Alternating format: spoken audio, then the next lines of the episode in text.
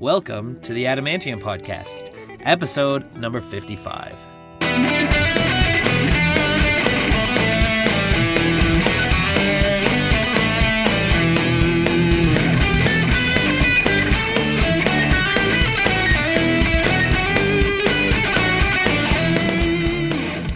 Welcome back, Adam Adamantomaniacs. I am your host, Adam R. Harrison. Thank you for tuning in today.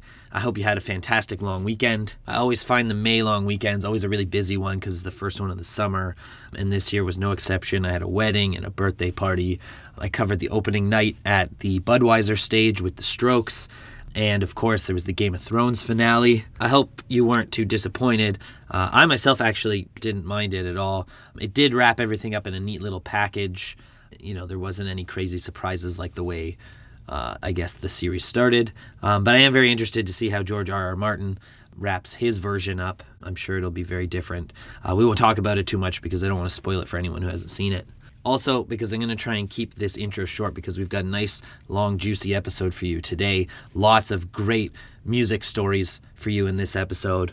Today, we're joined by music producer Mark Howard, who has worked with some of the most iconic names in rock and roll. He's worked with Bob Dylan, Neil Young, REM, Red Hot Chili Peppers, uh, The Tragically Hip, and of course, my favorite band of all time, U2.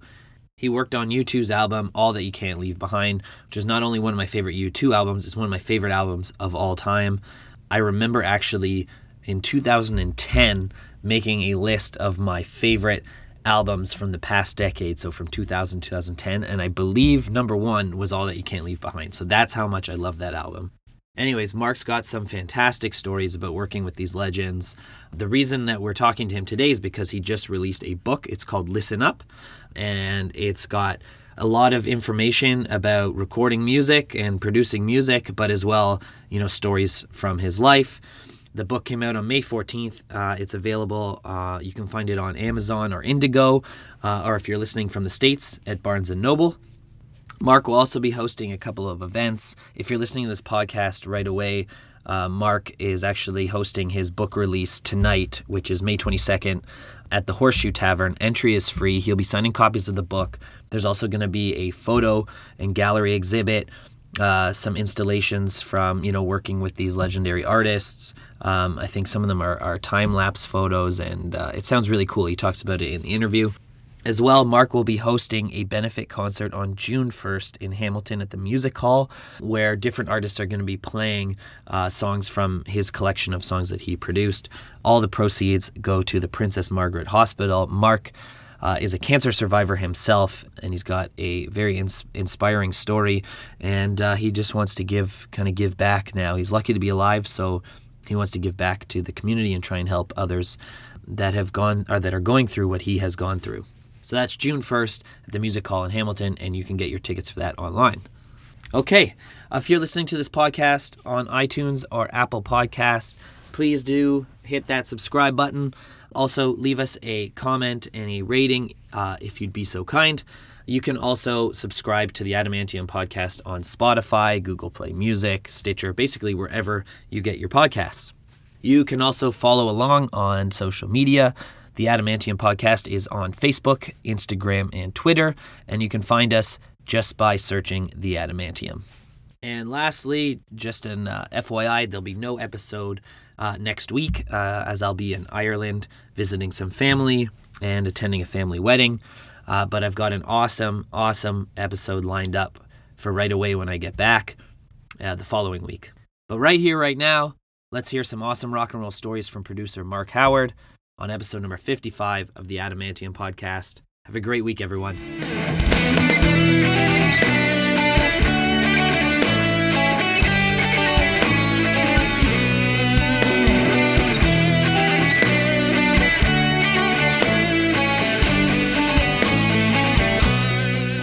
We're here with Mark Howard. Hello. Thank you for very much for joining us. All right. really thanks, appreciate thanks it. Really, for the invitation. Really. yeah, you found the place okay. Yeah. Yeah. It It's was a little bit easy. of a nightmare around here, but yeah. Parking right across the street. Perfect. Yeah, so we're um, we're here to talk about your book, Listen Up. Yep. Um, uh, but before before we get into the book, um, I want to find how I want to I want to first talk about your first encounters with music and how you kind of fell in love with the, the art of producing and engineering. Okay. Um, well, it's um, I first discovered music when I was probably uh, 13. Okay. And uh, I remember. And you were in Canada by then? Yeah, yeah. I was in Canada. I was born in Manchester, and my parents immigrated here in '67.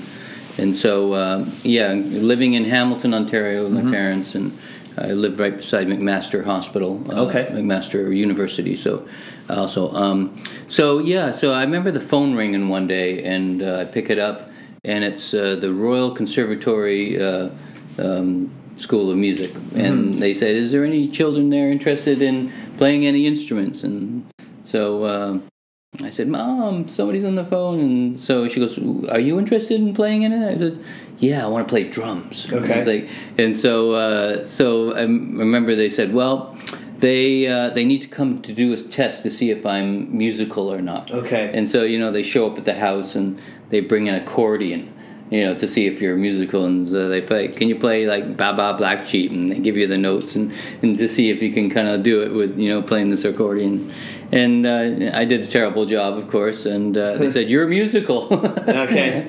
and so uh, I said I want to do drum lessons, and so that's kind of where it started, the musical start of it. And you know, I got a drum kit, and I probably drove my parents pretty crazy, banging around on not knowing how to play drums and just banging on playing records really loud and smashing, you know, to exactly the same, yeah. yeah. So um, so it kind of started there, and so I always kind of had a kind of a musical kind of uh, bone in me where I um, I ended up taking the basement of the house and turning it into kind of like a uh, I took the uh, uh, ping pong table and turned it into a drum riser, and you know, I had lights and you know like uh, couches and posters, and so it was kind of like a little uh, club in a way, and Yeah. and uh, it was kind of a hangout for me and my friends to kind of you know jam and and uh, and so it kind of started in the basement and so yeah it became like a a cool scene for a while for all the kids and my parents really they didn't you know care if we smoked weed or not and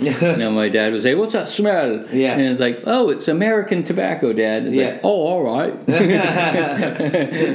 so uh, so yeah so it, it got quite psychedelic and down there because this was like you know late 70s Yeah. kind of uh, so and then punk rock came in and so we kind of had like a little punk rock version of a band and so so from there um, I ended up uh, quitting school when early on like uh, grade 9 I didn't even, never finish grade 9 and I was I was put back a year, so I was already already a year older than the other kids. So they took me off uh, out of school, and um, I went on this kind of program where I worked for the board board of education and kind of worked uh, helping them put books in libraries and stuff like that.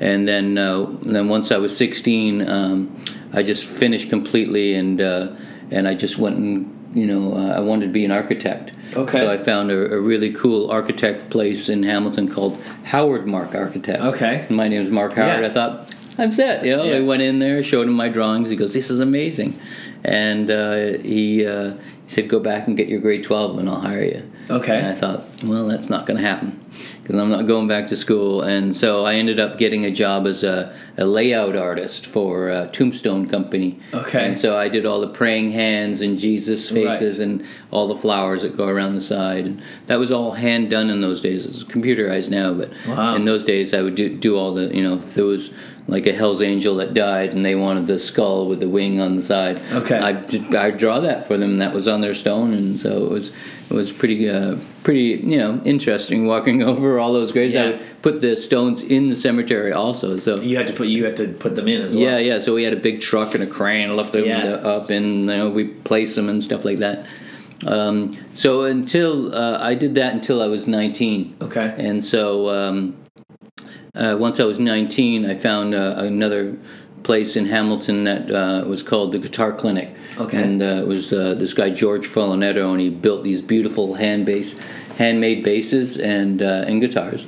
And his brother Lou ran the other side of the company, which was uh, PA and lighting. Okay. So I worked for Lou, and so he would send me out to you know on these gigs to set up PA and do sound, and you know sometimes it was like really radical, like Portuguese weddings, and and then uh, but then I would like get cool gigs. Uh, there was this really great guy, John Lewis, uh, in Hamilton, and he had a band, and we would go to uh, Huntsville every weekend, and so it was it was a great scene, and I got you know educated on uh, a lot of music, and you know listening to the they would play a lot of songs by the band, and and like really cool kind of blues and stuff like that. So. Um, so it ended up from there. I ended up taking a job with a guy called King Biscuit Boy. He's one of Can- Canada's legendary harmonica players. Okay. And he's up there. He, like he made records with the Meters from New Orleans, and you know this guy was pretty legendary. And uh, so I did a cross country tour with him from Hamilton to Vancouver and back. And so when I came back, uh, I was on my motorcycle. I had a, a Norton. Uh, uh, it was an 810 Dunstall. It was kind of a racing kind of uh, Norton, and uh, I got in that motorcycle accident, and I wasn't able to go back out on the road because I hurt my back, and so I got a job um, uh, at this studio called Grant Avenue in Hamilton, and Grant Avenue is kind of legendary for uh, like Brian Eno made a lot of ambient records there, and and U2 had kind of done a little bit of work there, and so when I walked in the door, um, it used to be owned by Daniel Lanois, but he had sold it to his best friend Bob Doidge. So I, I worked for the Doidges, and so I walked in the door and and uh, I said. Uh, I've got a deal with the Canadian government. They'll pay half my wage if you'll pay the other half. And they said, "Yeah, we'll take that." And so they sh- showed me how to make coffee for the clients. And so, Right, yeah. so that was my first job, was making coffee, right? Okay, of And course, so yeah. from there, you know, because I had the experience of uh, live mixing, Yeah. and uh, and you know, when you're on the road, it's all about quick setups, Of and, course, yeah. and being like on time. you're already prepared Yeah, yeah. So I was always prepared. So they liked me that I could set stuff up fast, Mm-hmm. and I knew where it was, and I already knew they didn't have to teach me anything really, other than kind of how to use a tape recorder. Okay. And so I worked there for maybe six months, and I became the chief engineer. And then uh, they put me in on this night session From making coffee to chief engineer. from months, yeah, yeah, it was it was quite quick, and you know, like uh, Bob only wanted to work from nine to five, so hey, try this night session, and Yeah. so I was doing like syndicated radio shows for them, and Wow. and all these kind of like um, uh, the Shuffle Demons, and like all these kind of bands from Toronto were coming Yes, through, yeah, yeah. so it was kind of a cool kind of a break-in period for me, and then um, they put me on this one session with this guy called Daniel Lanois, and he had just come from Ireland, uh, making a record with a band, a little Irish band called U2. Yeah, and uh, that would have been Joshua Tree record. Wow. So he was like fresh off. So he plane. worked on Joshua. Tree. Yeah, he he he co-produced uh, Joshua Tree with Brian Eno. Okay. And so, uh, so he came in to start his um, solo record, Mm-hmm. and so this was his first record outside of uh, you know making records for other people. Yeah. And so I, I, I got put on that session, and you know he he would you know say st- stuff like, uh,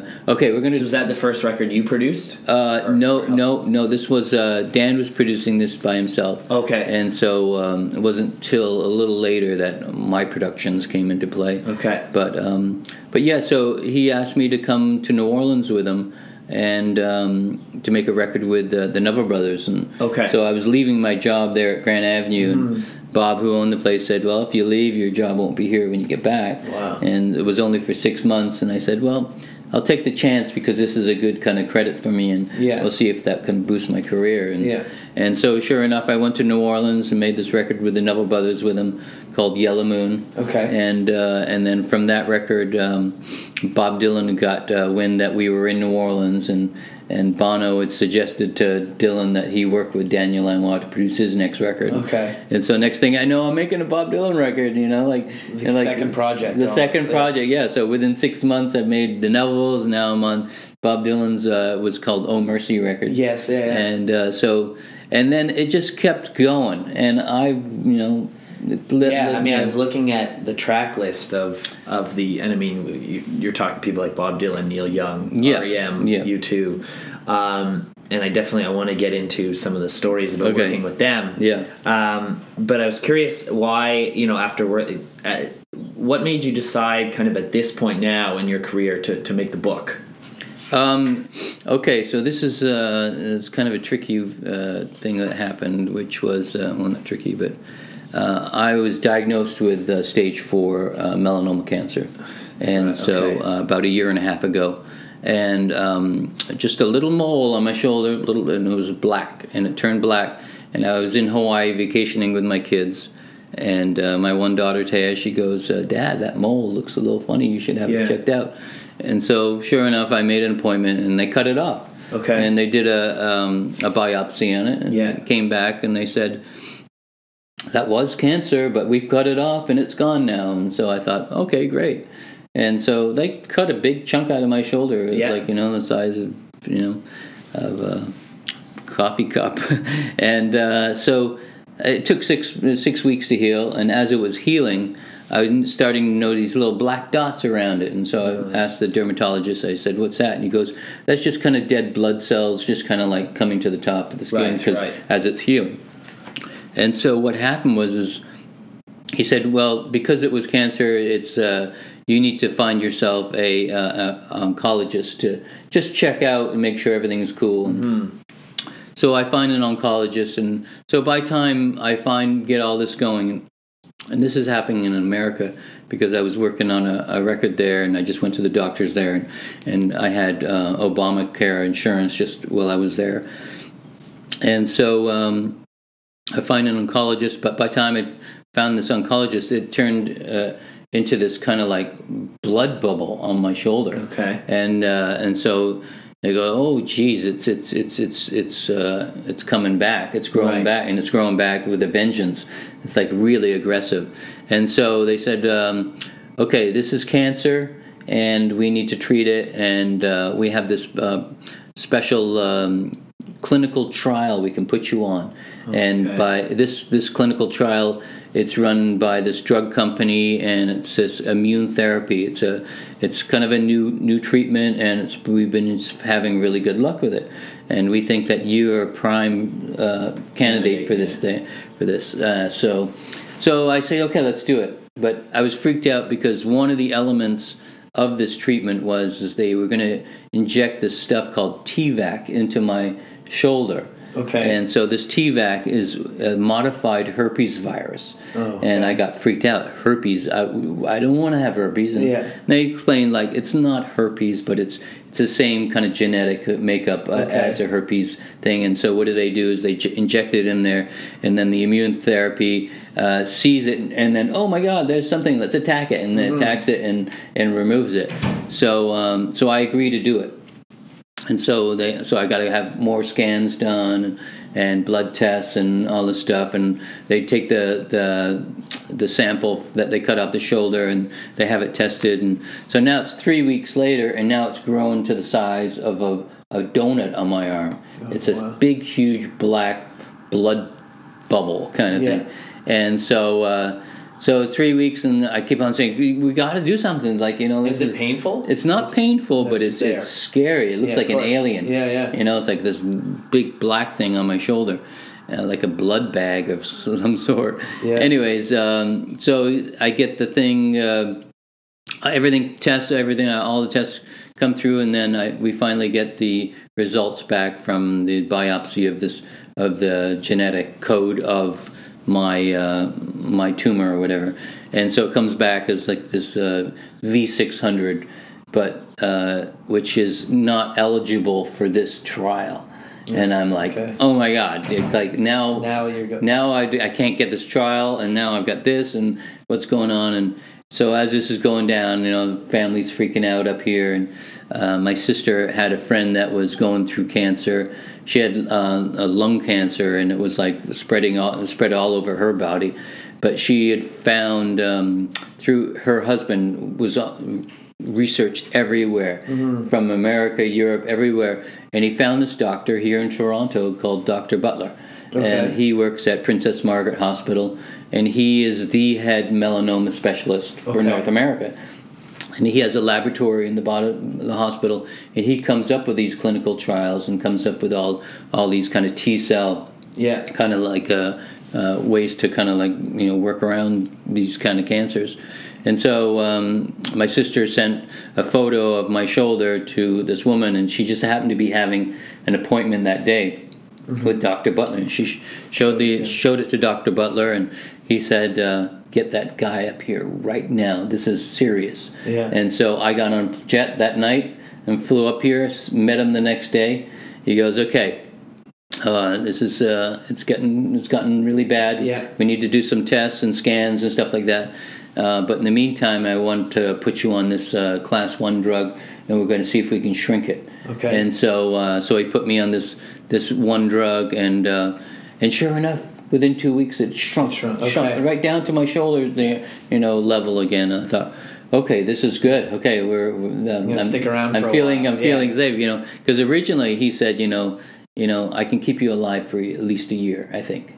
And I thought, oh, great, a year. And he goes, well, you know, we don't know what will work on you and what won't. And so, um, so he suggested the immune therapy for me, and he goes, this is what works has been working for melanoma cancer. Yeah. And uh, and I think this is, would work for you. And so he suggested everything. And so, um, but they can't put you on it until they've tested this other drug because maybe this other drug will take it away. And, and Yeah. but the other drug had awful side effects, and uh, so it worked for like a month. And then after that, after a month, I started to have um, really bad side effects of diarrhea, um, vomiting, and uh, convulsions, like shaking and stuff Yeah, like yeah. that. And my whole body would kind of go into convulsion.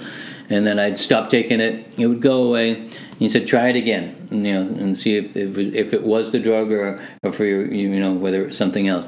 So sure enough, I did it again, and three weeks went by. It was perfect, and like I was feeling great, and um, happened again. Right. Convulsions, vomiting, in you know, taken to emergency, and you know quite a few times, and so it ended up that this drug had had taken its course and now was failing. Yeah. And so once it started to fail, this thing starts to grow back. Again, okay. And so, so okay, now I've done the, this tr- uh, class A drug, uh, but now I'm eligible to go on a clinical trial. Mm-hmm. And so, uh, so he's going to put me on this clinical trial.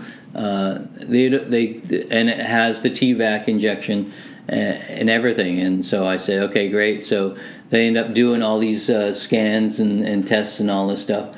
And um, it was kind of scary because, you know, I thought, you know, like, this doesn't work? And so course, and yeah. it, it ends up, uh, you know, they, they say, um, we've done all the tests, but um, yeah, yeah, it's going to take three weeks for, for all the tests. And meanwhile, it's grown back and it's four times as big, and now it's like this monster, right? Yeah. And so I freak out and I go, "What do I do?" Uh, you know, I call the doctor back in L.A.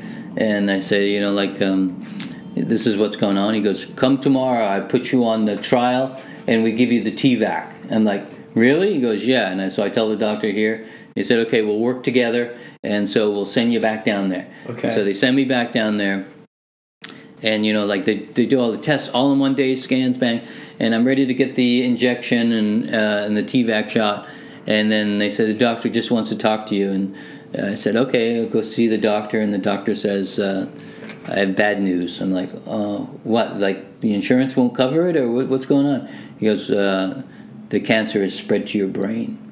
And i'm like whoa. It's just like you know One one after. yeah, well, yeah, one Yeah. more thing, and then he said, "But we're going to give you emergency radiation right now." And they sent me down, and they put me in, you know, made this head bucket for me and put me in there, and I got ten doses of radiation on the brain, and uh, so, uh, so then um, I'm not eligible for the um, the T-VEC because I can't go on the clinical trial, but they can put me on the immune therapy. So I did the immune therapy at the same time as the um, as I was having the brain radiation. Radiation, yeah. And so I'm like only one of two patients that I'm not sure if you can see in the back. All my hair turned white except for this one Oh, patch, yeah. You got patch right strip, there. yeah. So I'm like one of two patients that this has only ever happened happened to. to. Okay. And so it's good that my hair went white and my eyelashes went white and eyebrows. Yeah. That means that it's working. Okay. That's like a, like a, a So good. how long ago was this? This was like a year and a half ago. Okay. Yeah. So so now um, I'm not sure if I, yeah, I, I guess it's safe to say up here in Canada. But the doctor went uh, rogue on me, and so they he they were supposed to throw away that T-VEC injection uh, injection that they had ordered for me because. Um, I, I, they were all planning to give it to me, but as soon as it went to my brain, they couldn't give me. I couldn't go on the trial, but they could give me the T-VEC, and my insurance would cover it. Right. And so ended up uh, instead of them throwing it away, he gave it to me. Shh, Gave me the shot. and- Yeah. And, so sure enough, it worked like magic. It's Wow. like whoa. And then uh, and then the next round, uh, they tried to get put it on the insurance, and they accepted one more round. So I had two injections of this Yeah. T-VEC, and so so bang. So it's working great. And then um, uh, suddenly I, I um, I'd gotten really sick and I I'd gotten like the stomach in, infection. I ended up in hospital, and I was living in a place called Topanga Canyon, which is in LA, Yeah. outside of the city, kind of like beside Malibu. Yeah. I lived on a ranch by myself, Oh, and wow. it was kind of like I was up in the mountains, and I was just too sick to live up there by myself. I, Right, yeah. You know, my kids were there; they were looking after me, but it's it's. It was it was you know I'd lost a lot of weight. I was like ninety eight pounds, Oh, wow. and so I looked like a skeleton, and, and so people thought I was going to die, and Yeah. and so uh, I I needed to come up back to Canada because my family's here and they could Yeah. care for me and and take care of me. So I came back up, called Dr. Butler, and he arranged that I could get the uh, infusions up here. And so sure enough, I so I did like a, almost a year of it. Yeah. And so this last Christmas, um, I, they did these injections into the lymph nodes, and uh, and so they are like just needle biopsies, and they punch him into these lymph nodes in my shoulder where around the tumor, and uh, they came back, and the, the woman said, "Well, we're not seeing any cancerous cells in here." Wow. And they said, "Well, we got to put it under a microscope, and then we'll find that." Yeah. And so, sure enough, they do that, and it comes back, and no, this we can't find anything. And they said, "Well, we got to do a p- punch biopsy now," and that's where they take a big chunk of your skin and they check all around it. Yeah. And so they do that, and that comes back, and there's no cancer. And so they do more scans and they look at everything, and nothing. Everything's kind of like it's gone from my spleen. The liver is like one dot, but it could be like a, a shadow or whatever. And and the brain is like it's it's it's it hasn't moved. It's exactly the same as what it was. Like these are like little specks of like Yeah. sand, you know. And so um, so he said we can't find the cancer anymore. Yeah. And so he goes, but um, so he It says probably got you under a pretty tight microscope now. yeah, yeah, yeah. So I'm being, you know, scanned and everything. And so uh, he said, I recommend that you continue with the immune therapy until the end of the, the course of the trial. Yeah. Uh, of the of this period because it's a two year period that people they've been given it to, and it, it shows 95 percent uh, approval rate that won't come back Wow. if, if you do the full term. Right, yeah. And so, so that's where I'm at now. I've got like six months left That's of amazing. doing this, Yeah. and so there's no, they can't find any more cancer in me. But by doing this, uh, I'll, I'll be cancer completely cancer Wow, free. that's amazing. Yeah. Like, and you've really got a second shot at life here, pretty much. right. you know, So, so I'm on the couch for a year and right.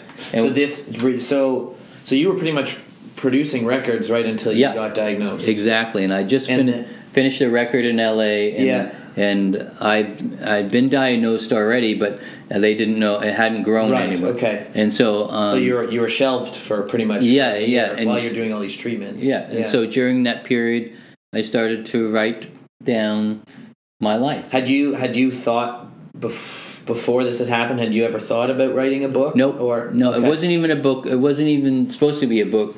It was You just started writing. It was just, uh, I was supposed to write. Um, somebody wanted something for uh, my uh, uh, biography kind of uh, Okay. uh, thing for for the website and stuff Okay. like that. So I just started writing, and so I just you know started you know how I grew up, and and then that just Yeah. kind of led into you know I just started with the Neville Brothers in New Orleans, and then it, and then I told all the stories about this. making their record and how I assembled the studio, and then how it, you know bled into the, Bob Dylan record. And, So and at what so- point did you realize it was it had gone from this little thing that you had started writing to a book idea? um, it, it it it started to kind of take form because as I was doing it, you know, like I'm I'm not really a great writer, and I'm not um, I'm not great at spelling and I'm not great at uh, punctuation. So, but my brother's a writer and an Perfect. artist, and so and he encouraged me to keep writing. He said. Uh, just, just send me, you know, what you write every day, Yeah. and I'll, I'll kind of correct it, and we'll kind Yeah. of like it.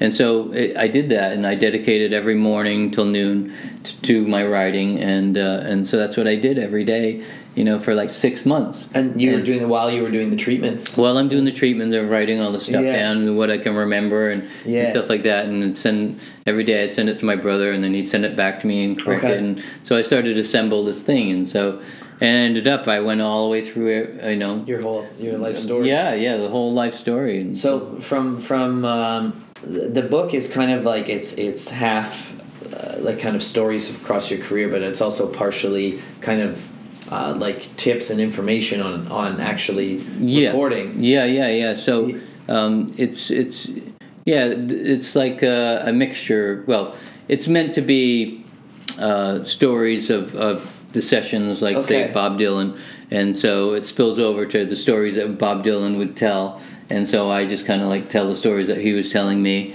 and then uh, it also goes into a little bit of technical stuff for the nerds out there, like what kind of microphone and how I got certain sounds on certain records, Okay. and, and you know like because I'm kind of like you. I'm a gorilla, kind of like I'll go anywhere and work Yeah, yeah. anywhere I want.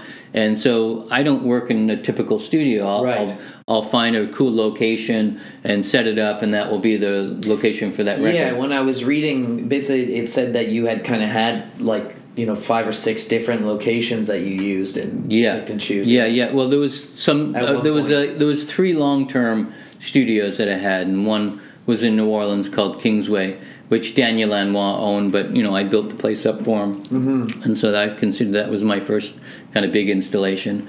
And then after that, I ended up uh, in Oxnard, California. Yeah, and okay. uh, it was like an old 1940s Mexican porn cinema that I converted into Really? studio. Took all the seats out, and it was an amazing scene. Did a deep clean. and- Yeah, yeah, yeah. But it was like soft porn and you know, like you know, Yeah, yeah. topless and stuff like that. Yeah, yeah. And uh, and then the next one was called the Paramour, which was in Silver Lake, California, and that was a old 1920s movie star estate. Okay. You know, four acres, a 22 room mansion. Yeah. And big ballroom, and I made Lucinda Williams' Yeah. World Without Tears record there. A little bit of Tom Waits record was kind of done there. So yeah, so it was. Uh, so those were kind of like semi-permanent because I did like five years, Yeah. or three or whatever, depending on which which one it was. And then I just started to be uh, taking the thing on the road, and I Yeah. would travel around the world. Wow. You know, with you know all my road cases and uh, and and you know into Australia, Berlin, like a Jamaica, everywhere, like Mm-hmm. Wow. Hawaii, like everywhere I can find like a cool location. And so these days, um, I have this cool situation where I just rent Airbnb like these mansions, Okay. like big huge cottages, Yeah. or big mansion A-frame mansions in in in uh, Nashville, or so and so. That's this way everybody can sleep there. Everybody's got a room. Right, There's furniture right. there and stuff like that. And then I just find a place that's got a big room that I can record in. Yeah. And so uh, and it's been working out So really. then, how how long how long would you have to rent it out for? Well, it depends. Sometimes uh, I went to Australia with Sam Roberts and I rented it for three months. Yeah. You know, and so we were Yeah, there. because you've got to set it. Yeah. Yeah, so we were there, and so we are you know, his, you know, we were there for a couple of weeks before his band show, showed up, and and so yeah, so uh, it's like all these kind of cool locations, and so Is there. that for Sam's last record? uh, no, it was called um, Bridge to Nowhere. Yeah, yeah. Oh, so for the, Yeah. his second album. Second album, yeah, yeah. Yeah. So, uh, so yeah, that that went over well there, and it was it was a great scene. You know, Yeah. they were all freaked out by all the snakes and spiders and all the Yeah, crazy yeah. things in Australia. But yeah, so uh, it, it's become a way that I can still make records and make them cheap because you're only paying for that time, and I don't Right. have to pay for overhead, and there's no bills, Yes. and so it's like it's just you know straight ahead. This is yeah. you you you you, rent this uh, Airbnb and we'll make the Yeah. record there. And you know, like you know, if, you if you go into a recording studio, it's you know it's between fifteen hundred or two thousand dollars a day, and then you got to put everybody up in a hotel. So they, they- oh, what about all the gear? The, the gear. I you own all the gear, You so, own the yeah, gear. So, so- where do you store it when you're Uh, not? so I have a rig in uh, the U.S. and I have a rig up here in Canada. Okay. And so, uh, so if I if I'm working in the states, I just fly down. The gear's already there.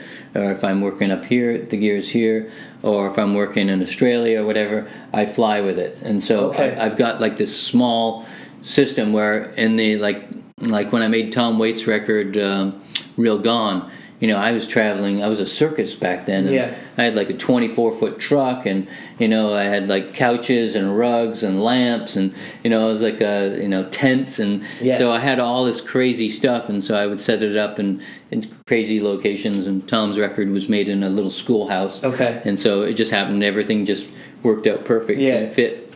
So yeah, so everything now is you know I think it's uh, seven road cases, small ones that I travel with. I've got uh, I use a I don't use Pro Tools or anything like that. I use a thing called Radar. okay.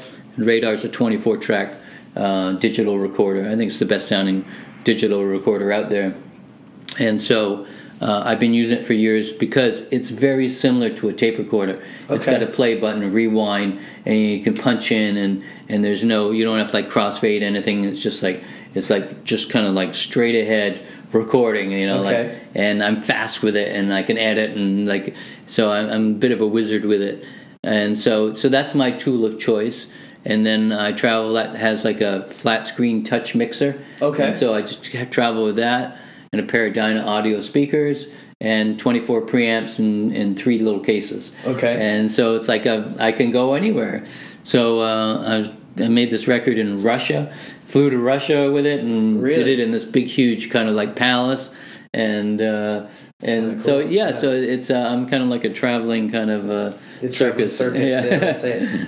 So can you can you actually explain to me because I was reading through your credits and um, for myself and, and the listeners who aren't maybe as familiar, I noticed on the credits, you know, some records were produced, engineered. Can you tell us Yeah. the difference between producing, engineering, mixing, and recording? Yeah. Um, okay, so let's start with um, uh, an engineer is the person that's kind of behind the console. Okay. And so you always see the guy, you know, with his hands on the fader, and so he's kind of the engineer, and he's the guy that will set up the microphones, and he'll do all the recording. He's like the technical guy, right? Okay. And so his his job is to kind of capture the recordings and and take care of all, you know, take care of anything technical. Where the producer, he is the guy that's, you know, it used to be you were responsible for the for the budget you were responsible for hiring the musicians and and you were responsible for a musical kind of idea of how to take this band and and make them into something you know cool Yeah. and so so it's his idea um, on how how to kind of do this and so uh, but bef- as the so once the record is is recorded, then it usually goes off to the mixer. So it's another guy who's like an engineer. Mm-hmm. Okay. And so he's on the console and he takes all those recordings and he makes sense of it all. Blends it all, makes you know, put the background vocals on the right and the guitars are on the left, and Okay. he makes all those kind of decisions.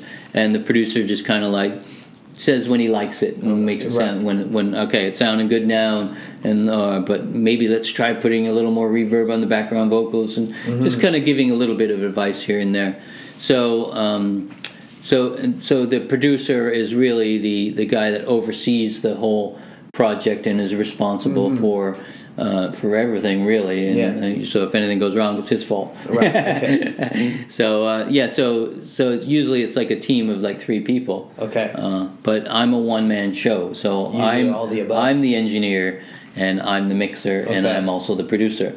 So I'm in. I, I know as making records, I I know what I'm going to do when I'm mixing. I know how the sound, Right. and so as I'm working, like as I've already got an idea for this song, and so I'll already kind of have the the effects dialed up for it. So when the band we record it and I play it back, the band gets to hear it more like what it's going to be sounding Sound like, like mixed. yeah. And so you know all effects are still all there, and everything's kind of placed in where it would be. Mm-hmm. So um, I think it's it's good for the artist to hear it back in that form, but mostly you know they hear it back it's dry no effects on anything and, Right. and then it sounds really bleak you know Yeah. so i try to make it as exciting as possible on the playback to hype them to make them feel like they they sound better than they are Yeah. so that's kind of one of my tricks um, so yeah so it, it, it's uh, it's definitely a uh, um, uh, a crazy job to have Yeah. all of All the, of the above, all of the above yeah The one man one Yeah. man road show. and and and also yeah i'm traveling Yeah. and i find the locations and so the, there's kind of all these other levels to Yeah. it and you know the one thing that people never think about in making a record is food Right. like you know I used to work on film, Yeah. like producing film. food is a really important key because Yeah. you know like I've done experiments uh, with the Tragically Hip actually, Yeah. where I fed them pasta and pizza on one night, and uh, we didn't get very good takes. And then the next day I did a barbecue and they ate red meat. Really? And next thing you know, it's like six takes in a row.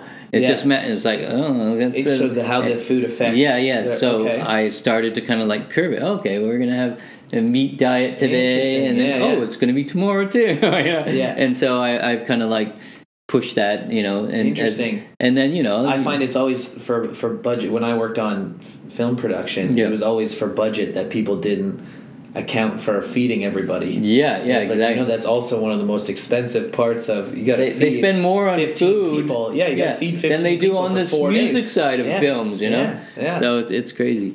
But anyway, so the yeah, so the um, and I'm kind of a bit of a chameleon because depending on the people I'm working with, I Mm-hmm. kind of join their kind of like you know their kind of uh, not cult, but their uh, aesthetic of, of the way Yeah, of of the way they live. Yeah. And so like if if they're a vegan. I eat vegan, Vegan with them, the- yeah. and I bring in a vegan cook, and we eat all vegan. Yeah. And so I'm eating the same thing as them. And I worked with this um, guy from Pakistan, and he was a Muslim, and he was uh, on a fast. And I would fast for those twelve hours with him. Really? And then, and then, yeah, and then we is right now, Yeah, exactly.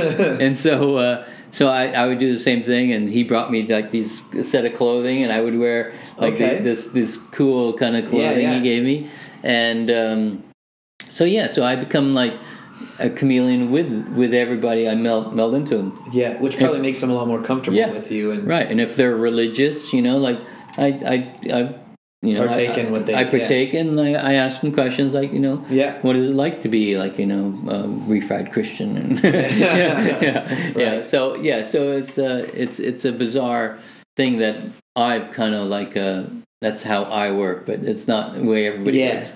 So tell me then about um, you know we had talked about it before. Pretty much your second project was working with Bob Dylan. Yeah. How like I mean that, that's got to be fairly intimidating.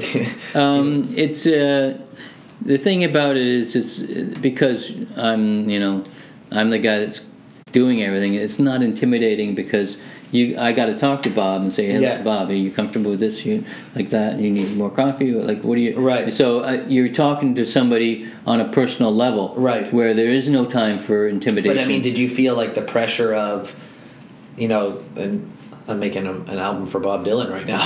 um, no, I was never starstruck with, Okay. with, with anybody really because you know, working with musicians and stuff. It's it's it's. Uh, you get to know them on a human yeah, level. yeah, so- yeah. You're on a yeah on a personal level, and it- it's uh, it's the time for starstruck thing is Is- is it's it's it's past that, and you Yeah. you get to see who this person is. Really is, You know, they get put up on a pedestal like yeah. you know Bob Dylan. Oh my God! It's like people would die to just you know touch him, and Yeah. stuff like that. So, but yeah, so it was always, but it was weird. The very first record, he was.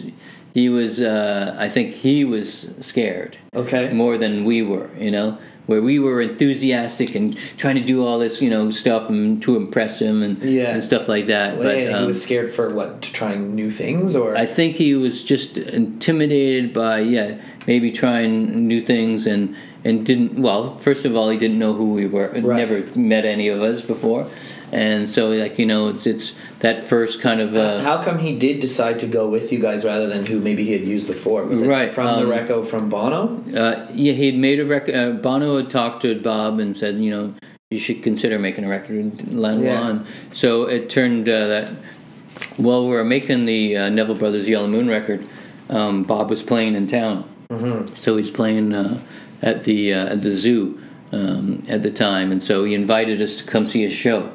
So we went to a show, and. Uh, uh, after the show, we got escorted back and onto a tour bus, and and there he was. He's on the tour bus, and he goes, "What are you guys doing here?" And we said, "Oh, we're making a record with the Nevilles."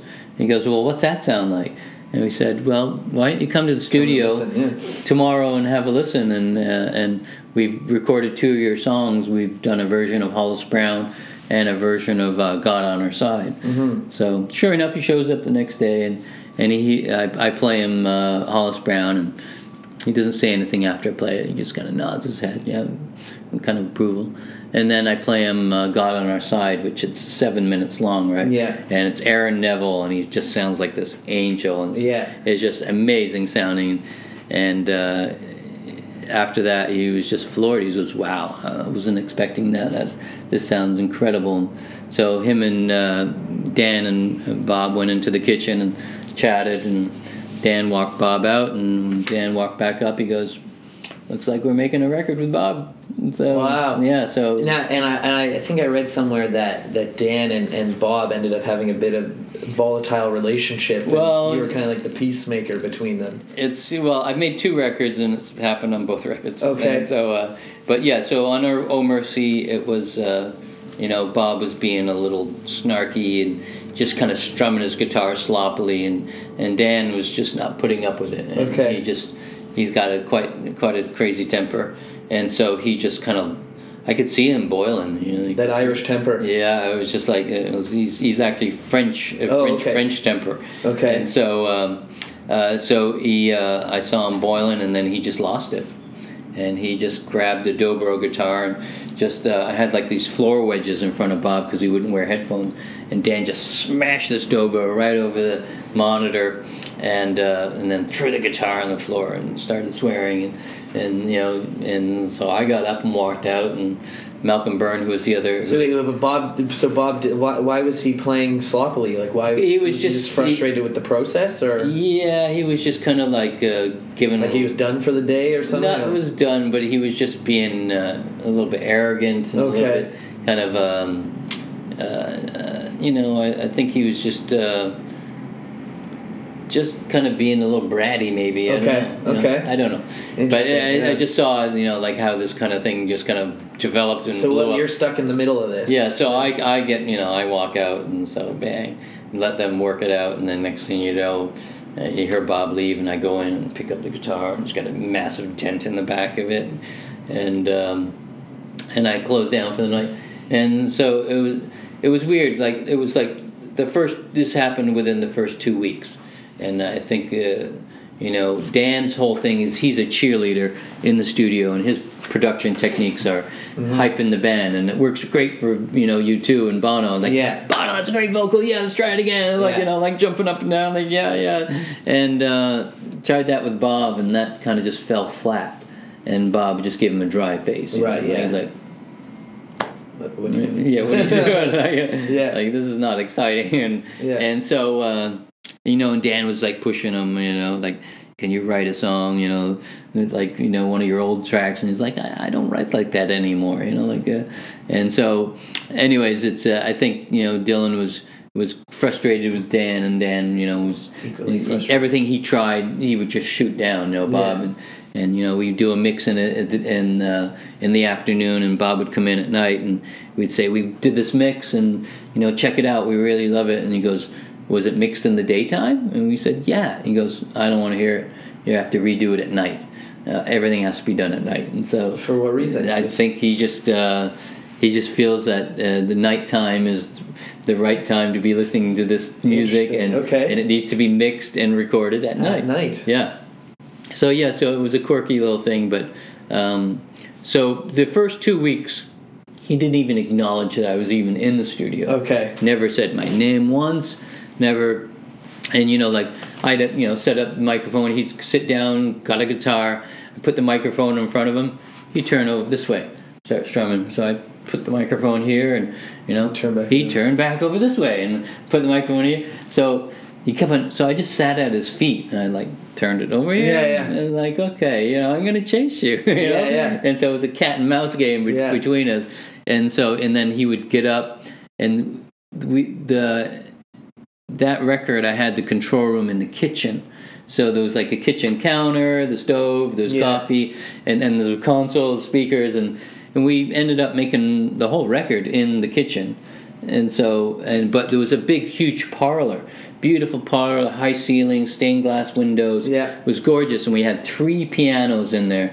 Dan wanted to buy a piano, so we had three shipped in to, to test them, right? Yeah. And so Dan was, was going to buy one of these pianos, but he didn't know which one.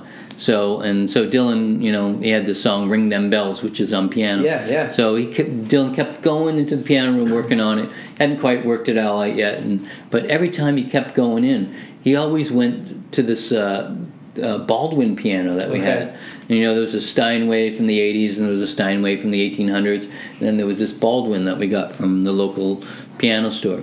And so Dan was, you know, got up the courage and went up to Bob, and he goes, um, "Bob, you know." Um, you keep coming to the same piano. Why do you play this piano? Is it the, the you know is it the uh, the tone of it or the uh, the feel of the keys or uh, the action? And uh, Bob turns around to him and he goes, uh, "No, I play this one because it's the only one with a stool." so uh, so you know Da- Dan's face just dropped. Oh, shit! Okay. So So, did you end up buying that one? so uh, he, he didn't buy that one. Uh, event- uh, He actually bought the two. I wonder. I wonder when he took it back to the store, returned it, and they'd say, "You know, Bob Dylan was playing this, this Mm-hmm. yeah, piano." yeah, exactly. so yeah, we we didn't go for the Baldwin in the end, but um, the two Steinways did get picked up, and Wow. and so so yeah, so it was. Uh, it was kind of a crazy situation for those first two weeks, and that's when the Dobro got smashed. And, but after the Dobro smashing, nobody ever said another word about it. Okay. It was never spoken about.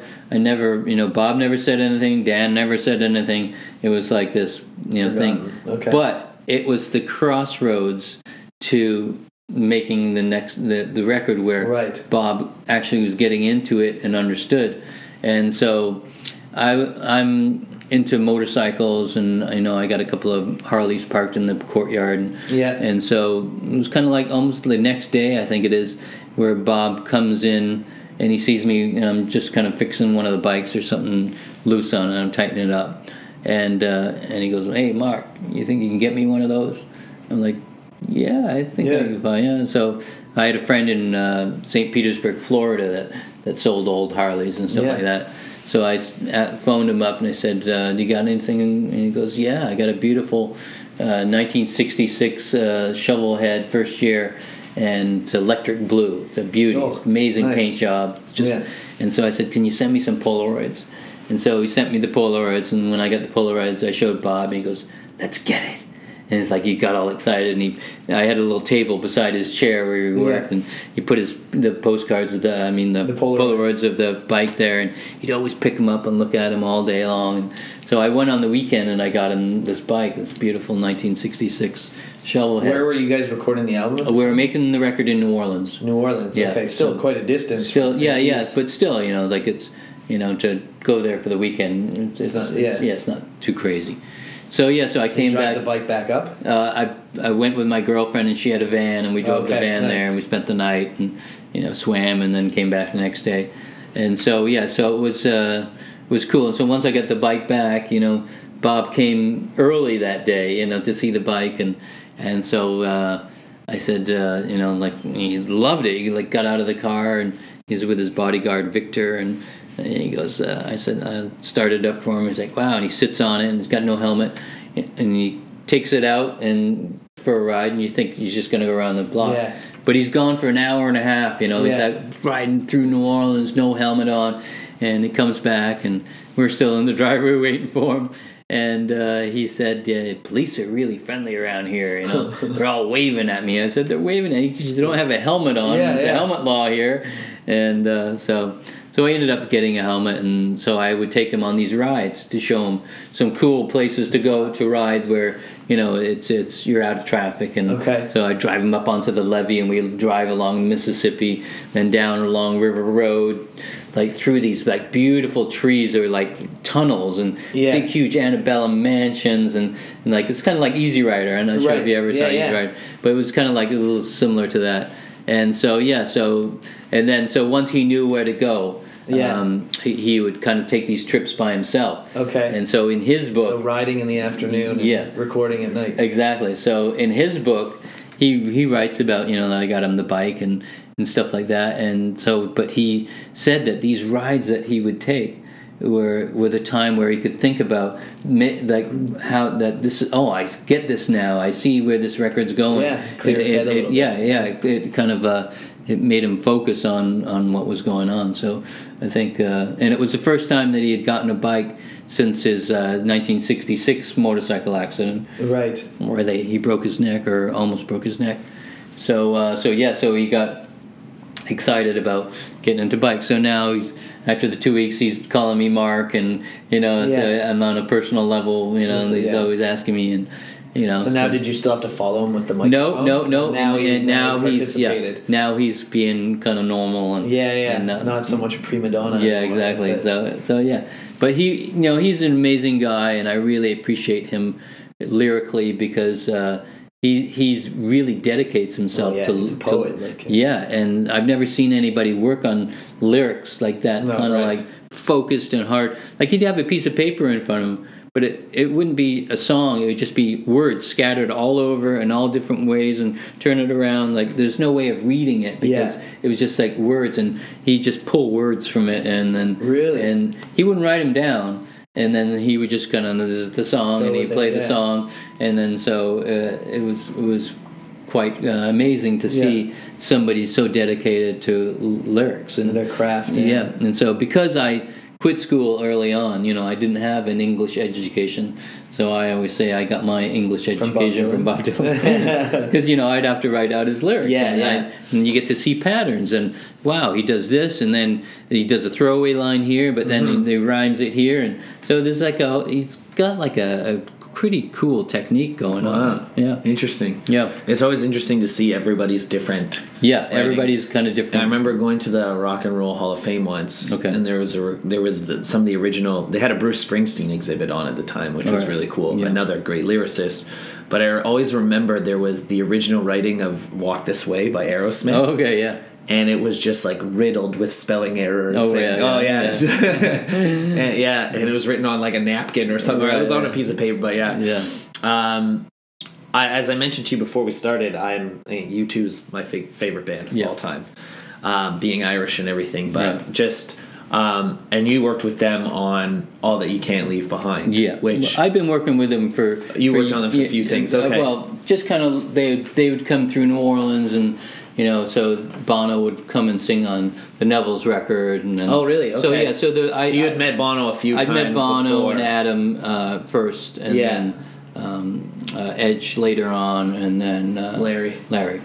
Yeah, and um, so tell me because I it's funny I, I can never pick a favorite U2 record. I kind of have like a favorite from each decade. Okay, yeah. Yeah, so it's Joshua Tree, Achtung Baby, and Right. All That You Can't Leave Behind. Right. So um, wow. I would love to hear some stories about making that album, and and to me, it's funny when you were saying about. Um, you know, you get to know these people on a human level. There's no pedestal anymore and Yeah. stuff. Because, in to me, like Bono is that like epitome of a rock star. You know, he's almost like a figure, Mm-hmm. Yeah, yeah. not a person. You Right, know, yeah. it's and uh, so I'm very curious on what Bono the person is like. Right. Well, he's an amazing storyteller. Paul Hewson. Well, yeah, yeah. So, like you know, you've been to Ireland, and the Irish are just so amazing at Mm-hmm. Yeah. telling stories, and so. Bono is a storyteller, Yeah. Mm-hmm. and he's really great at it. And you know they all are, and everybody's got their own funny little stories. But but he he is like a really amazing uh, storyteller, and he and he makes you laugh. Everything is really funny. He's really got funny. Irish wit. Yeah, Irish wit, and everything's really dry, and Yeah. but it's funny as hell. So yeah, so on, on a personal level, he's the funnest guy you, you want to hang out with. You know, like he's he's really fun to, you know. And so, I first met him in New Orleans. So we just finished um, Neville's record, and I just found this house for the Bob Dylan record, this beautiful old mansion. And so I had like futons and stuff for everybody to sleep in there, but we were still the the other location. And so they just finished uh, Joshua Tree, and uh, Bono and Adam were driving across America. One of their, they just want to drive. Across, they love America, and Yeah. so Oh, okay. the Yes. culture and everything. So they're infatuated with it. So uh, so they're driving across, and they end up calling Dan says we're coming through New Orleans, and then we're heading towards L.A. And so. Um, so they they come and they spend the night and and hang out for a couple of days with us and so we take Bono you know out to show him around New Orleans and so Yeah. we take him to this club called Storyville and you know just show him you know like what you know, New Orleans uh, you know feel and and music is like and so we take him there and it's just kind of like a blues night or whatever and so we're at a table and Bono's got like this beret on right like a French beret and and some like uh, round sunglasses or round glasses and uh, we're sitting there at the table and suddenly this drunk guy comes over and goes I know you and it's like you're Bono from U2 because they their video was like huge at the time Yes, right yeah. and so uh, and he goes I don't know what you're talking about, and he's talking in a French Yeah. accent, like uh, me, I don't know, like so, Yeah, yeah. so, uh, so the guy goes away, right, and so ends up, you know, we you know have our drinks, and then we get out there, and we're so we're standing in front, out front, and out stumbles the, the drunk guy, right. He goes, "Yeah, Bono," and, and so Bono takes his thing off and takes his glasses off, right. He goes, "I knew that was you, with that fake glasses and that fake nose. And meanwhile, it was his real nose. Nose. so, uh, so yeah, so we had a, a good night, and you know, we took him out to the uh, uh, alligator uh, farm kind of thing, and Yeah. they get to see alligators and uh, out there. And uh, yeah, and so we just kind of took care of him for a couple days and showed him around, and you know, and you know, introduced him to all the foods. And there was this uh, woman. Uh, uh, her name was Miss Alberta or something like that, and she made food at her home, Mm-hmm. and uh, she had a little jukebox there, and her husband had a single back in the fifties, and so she would always play. So you, if you go over to her house, and she would cook you red beans and rice, and Yeah. all these traditional. Um, dishes that are New Orleans style, and because you know you get them in restaurants, it tastes good, but like it's nothing The like deal, home cooking, yeah. you know. So so we take him over there, and she plays the song on the jukebox, and so Bono and uh, Adam they get to like wow, this is they loved it, you know. Yeah. they thought it was crazy. So yeah, so it was. Uh, you know, you, with them on a personal level, it's it's really fun, and we have great time Yeah. working is a little bit different. Okay. Um, you know, I always wondered like why I was never uh, invited to the other records uh, that D- Dan was making with U2 because you know we I was living in New Orleans and Dan had just bought this house which became uh, called Kingsway. Yeah. And it was a studio uh, that I made a lot of records in, and so he went off to make a record with. Uh, uh, U2 called Achtung Baby. Yes, And yeah. so that was made in Berlin and and you know Ireland and stuff. But um, so so he left me in New Orleans to kind of run the studio. Yeah. And I thought, well, maybe I'll get a chance to, To work. go over, yeah. And so he would come back from Berlin and to New Orleans and he'd play me what what they had been working on. It sounded horrible. Really? It was like a garage, the worst garage band you'd ever heard. Yeah. And they're like, you know, trying to battle it out. And they think that, you know, because they go into the studio, they don't have any songs written. There's like no ideas. And usually it's Dan They and do everything in the studio. yeah, everything's done in the studio, and, you know, and usually it's Dan and Brian. They go in early and they come up with some sounds and some melodies and stuff like that. And so the band shows up, but they got nothing this time, right? And so Yeah. they're freaking out, and so they're playing. He plays me like you know what they've been working on in Berlin, and ugh, it doesn't sound good. It doesn't. Yeah. It's like it's just like the worst, you know, garage band you ever Yeah. heard. And so, uh, so he goes back at, for the next uh, chunk in Berlin, and and you know they're they're sweating it out, and they they're you know everybody's arguing, and you know they're at uh, each other's uh, wit end, and so the song one comes out. Yeah. And suddenly, boom, it comes out of nowhere, and Yeah. like wow, and so everybody like perks up. Okay, wow, this is this is got something. We got something, and Yeah. so that was kind of like the one that kind of led Led to the rest of the album. Yeah, exactly, and so That's like one of um, their most iconic albums. yeah, exactly, yeah, yeah, It's Yeah. mysterious ways, and so yeah, And I think even all that it's funny because all that you can't leave behind is actually the first. I mean, I know all the U2 albums now, like the back of my head, but all that you can't leave behind was kind of like the first one where I started getting into U2 because Okay. I was came out in two thousand one, I think. Right, So yeah. I was about twelve at the time. Okay, so right, it's yeah, like right around the young. time you get interested in right, music. yeah, yeah. And um, and that if I remember, there had been quite a gap in albums before that Yeah, one. yeah, yeah. So it was almost like a bit of like their comeback album. Yeah, yeah. for- and- well, they made a couple they- of you know, like lemon or what was that? Uh, Yeah, it was, uh, Zooropa and, and- and yeah, pop yeah. and stuff. Pop so it was kind yeah. of like the, the coming back to yeah, the exactly. U2 Yeah, and exactly. yeah. So, so yeah, so that that So one. did they do the whole album in it was the whole album. The, was no, it New Orleans? You- No, uh, the, by now I'm at the Teatro. Oh, the- in- right, in- in California. California. But what happens on a U2 record is it's they take a long time. You know, like Okay. it's like a year, a year and a half. you know. Yeah. You know, some people die, babies are born. Right. You know, like there's like there's a whole kind of thing yeah. going on. Well, well, you're making the record, and so.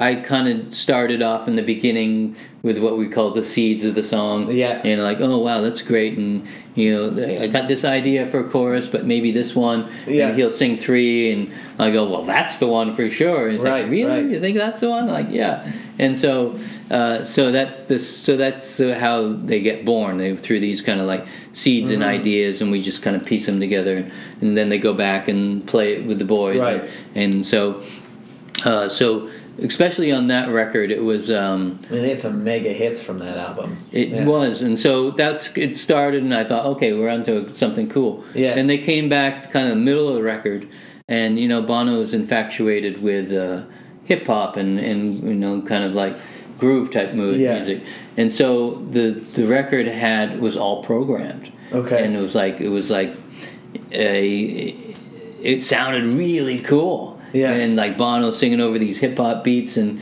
and but it was it was uh it was kind of a you know it wasn't like a U2 record it was kind Yeah. of like a you know hip hop record with Bono singing on it and so they were super excited about it and so um, Jimmy Iovine was the head of uh, Interscope at the time and so uh, we were working at the Teatro and we're, they said okay we're going to go for our meeting with Jimmy today and so they go into town and they have their meeting meeting with Jimmy and so Jimmy Jimmy hears the record and he goes this is fantastic.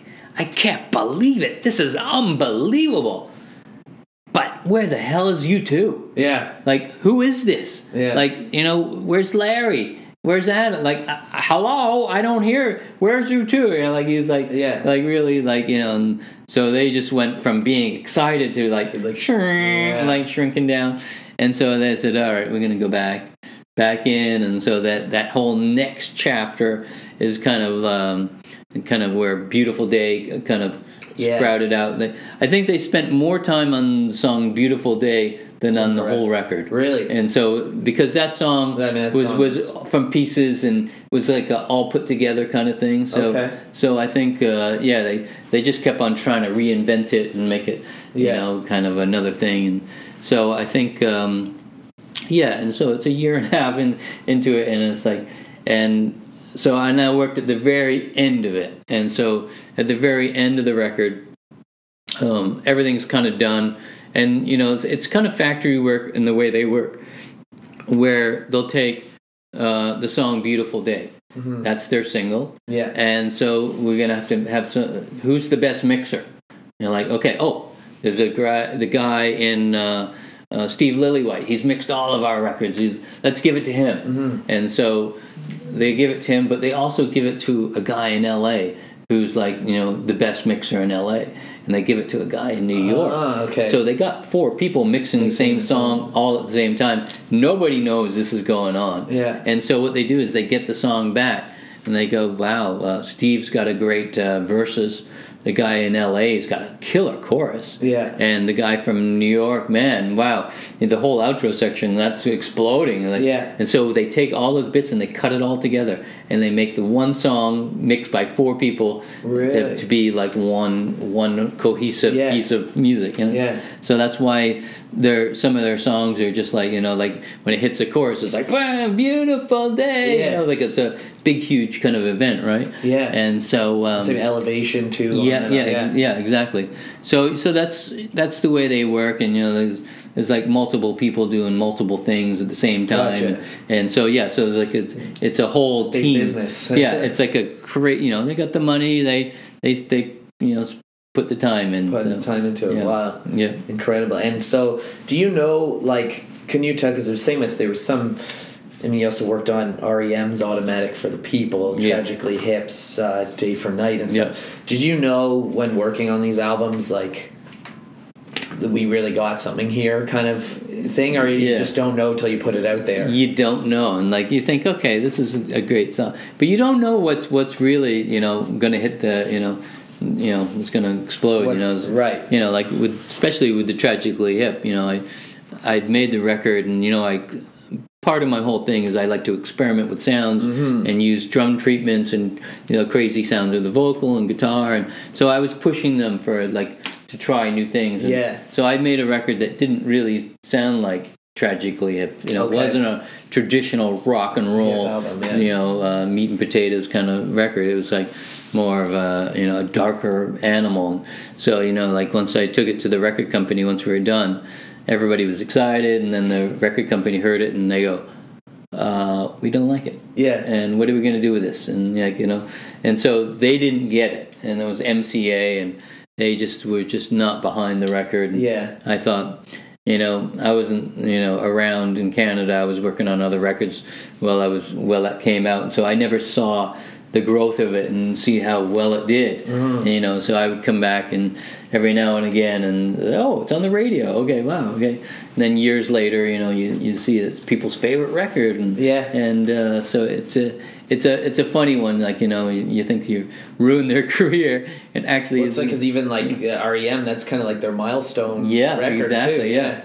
yeah, and so yeah, so when you're when you're recording these songs, like you, you know, REM, I, uh, not that I was not a fan, but I was like, uh, you know, I you know just finished a record with Dylan, and I'd been on this kind of like lyrical kind of like plateau of like Yeah. amazing lyrics, and then so I thought some of their lyrics weren't happening, and so Okay. I thought, hmm, man on a moon, what? Yeah, yeah. Like like what is this about? You know, like it's like, but you know, Sure, it's genius in the end. everything, yeah. yeah, yeah. So so I was questioning stuff at the time, and uh, but it was it was cool to work with them because. Uh, you know, th- they always worked in a traditional studio, and so I, the first record was done at um, well, part of it was done at Kingsway, uh, Automatic for People, and then they went on to, I think they did it at Miami or something like that. Okay. And then on the second record, um, Monsters, uh, they they all their records are produced by Scott Litt, who's Okay. who's a really great producer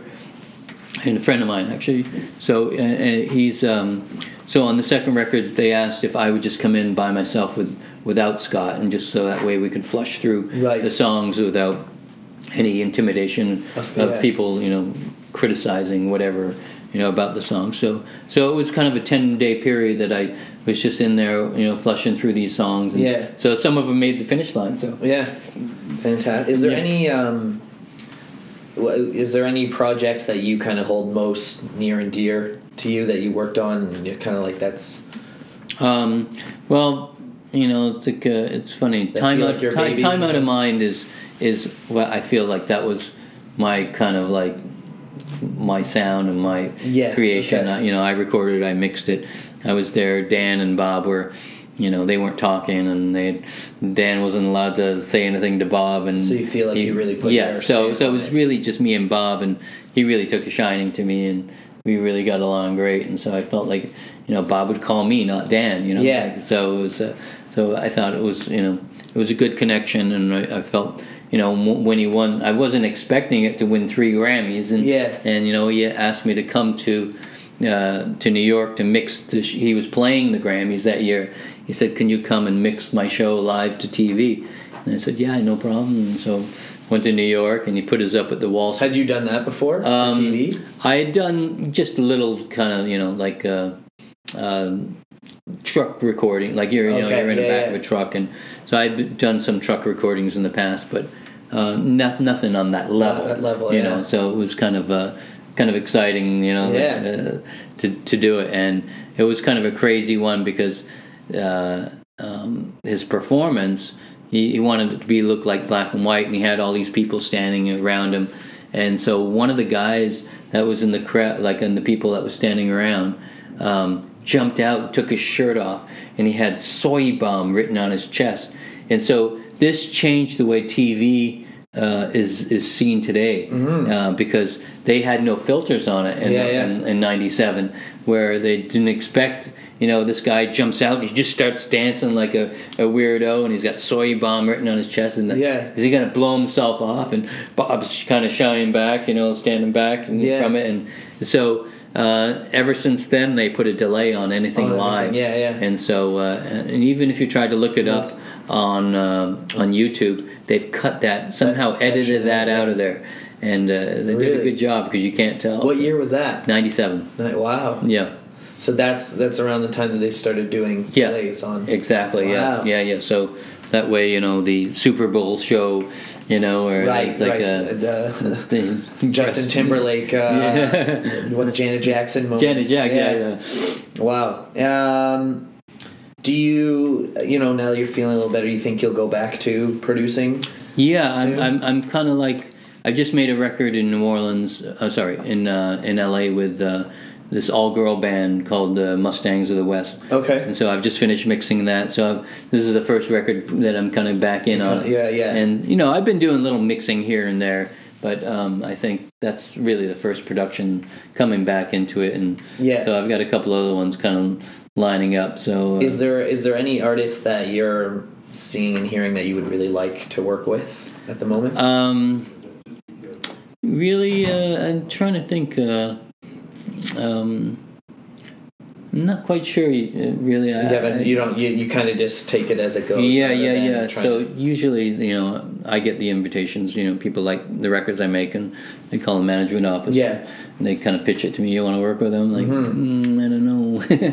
and so yeah, so I'm trying to pick, you know, people that it's going to help. You know, Yeah. with kind of coming out, and so yeah. So, but I think um, the the book uh, coming out, I think, is going to boost a bunch of stuff that's going to Yes. come back, and Yeah. So, tomorrow you're doing the book release at the Yeah. Horseshoe Tavern. So what um, you know for people interested in going, what what will be happening? Um, tomorrow's a special event because it is the it's the the launch for the book. The, you know, the book came out on the 14th, and now it's t- going to be tomorrow, the 22nd, where I'm doing this. So I'm doing a book signing, but I'm doing also a photo exhibit.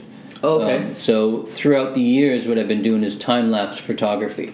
So I just kind of put my camera on in the studio, and so I have all these amazing shots of Dylan and Tom Waits and you know Neil Young and and Joni Mitchell, and so like it's like as a photographer to go into a studio, and as soon as you put your camera up, people you know Yeah, they- you know so with time lapse they don't know they're They being know taken yeah. photos. So I have all these natural photos of people working in the studio. and- Yeah. and it's a it's it's, uh, a, it's so I'm opening Very my my my kind of photo library to people that come to the show tomorrow, and they're going to get to see what it looked like while I was making these records. Yeah. because you know I'm ta- talking about it in the book and I'm trying to explain it, but now you're going to be able to actually see where what the schoolhouse looked like where I made Tom Waits record. Yeah. and you know like the the mansion that I made Lucinda Williams record. And so it's very architectural in a way where I picked all these like amazing kind of architectural mm-hmm. buildings. And some of them are made by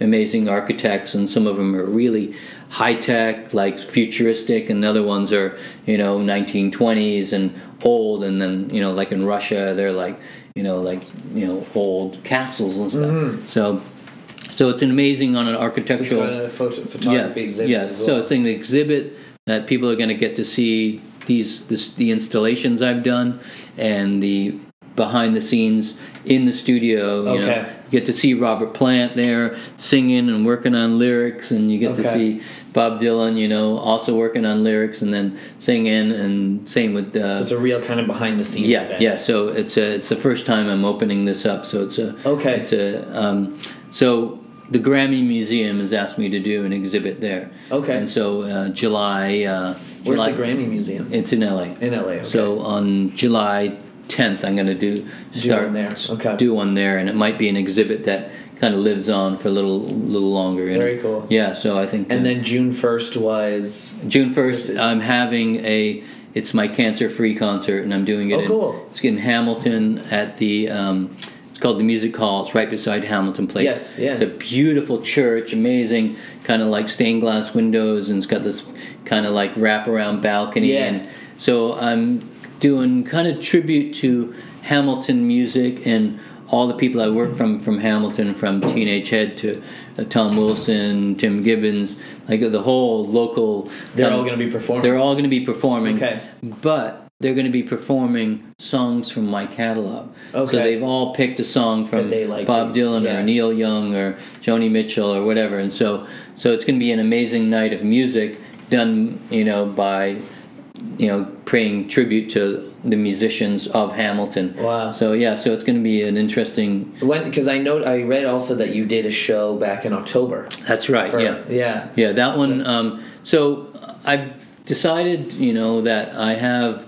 the pull to um, bring awareness of my melanoma cancer. Yes, yeah. And so I've, I've decided to dedicate the rest of my life to bringing awareness to people, just to tell them.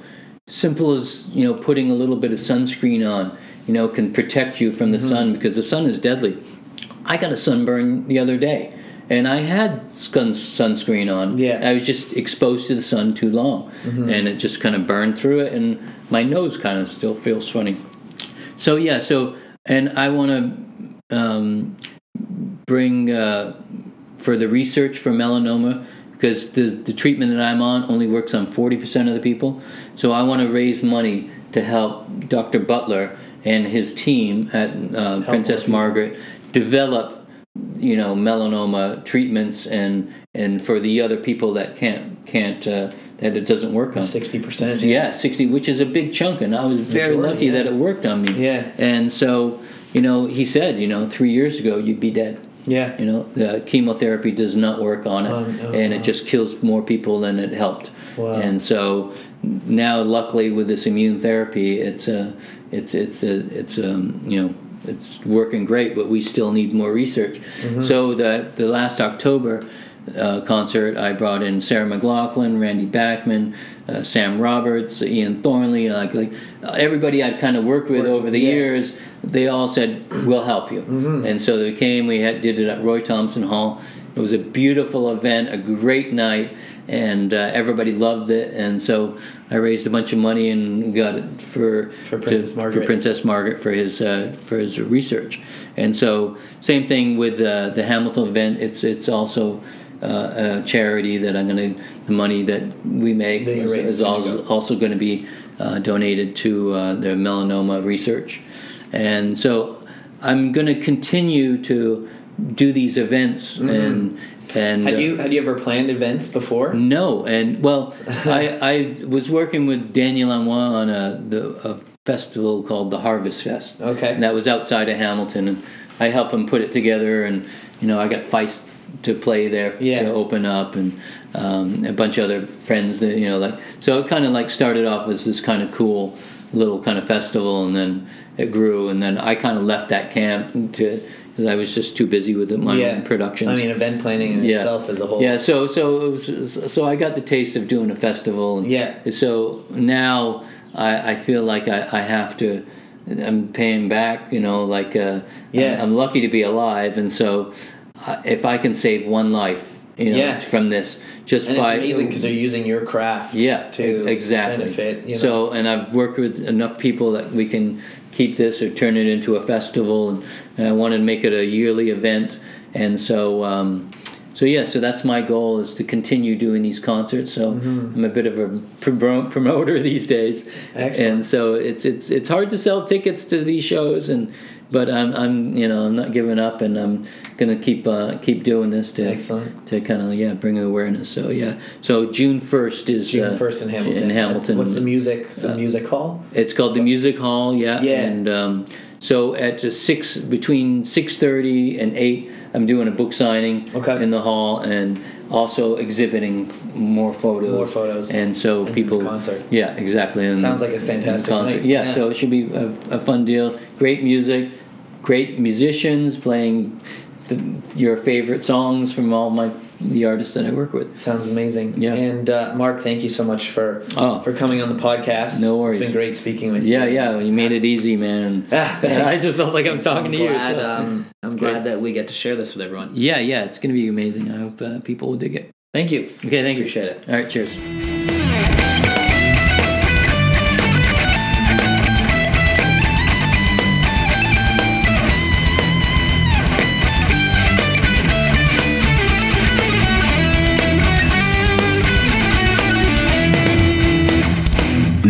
Adamantium.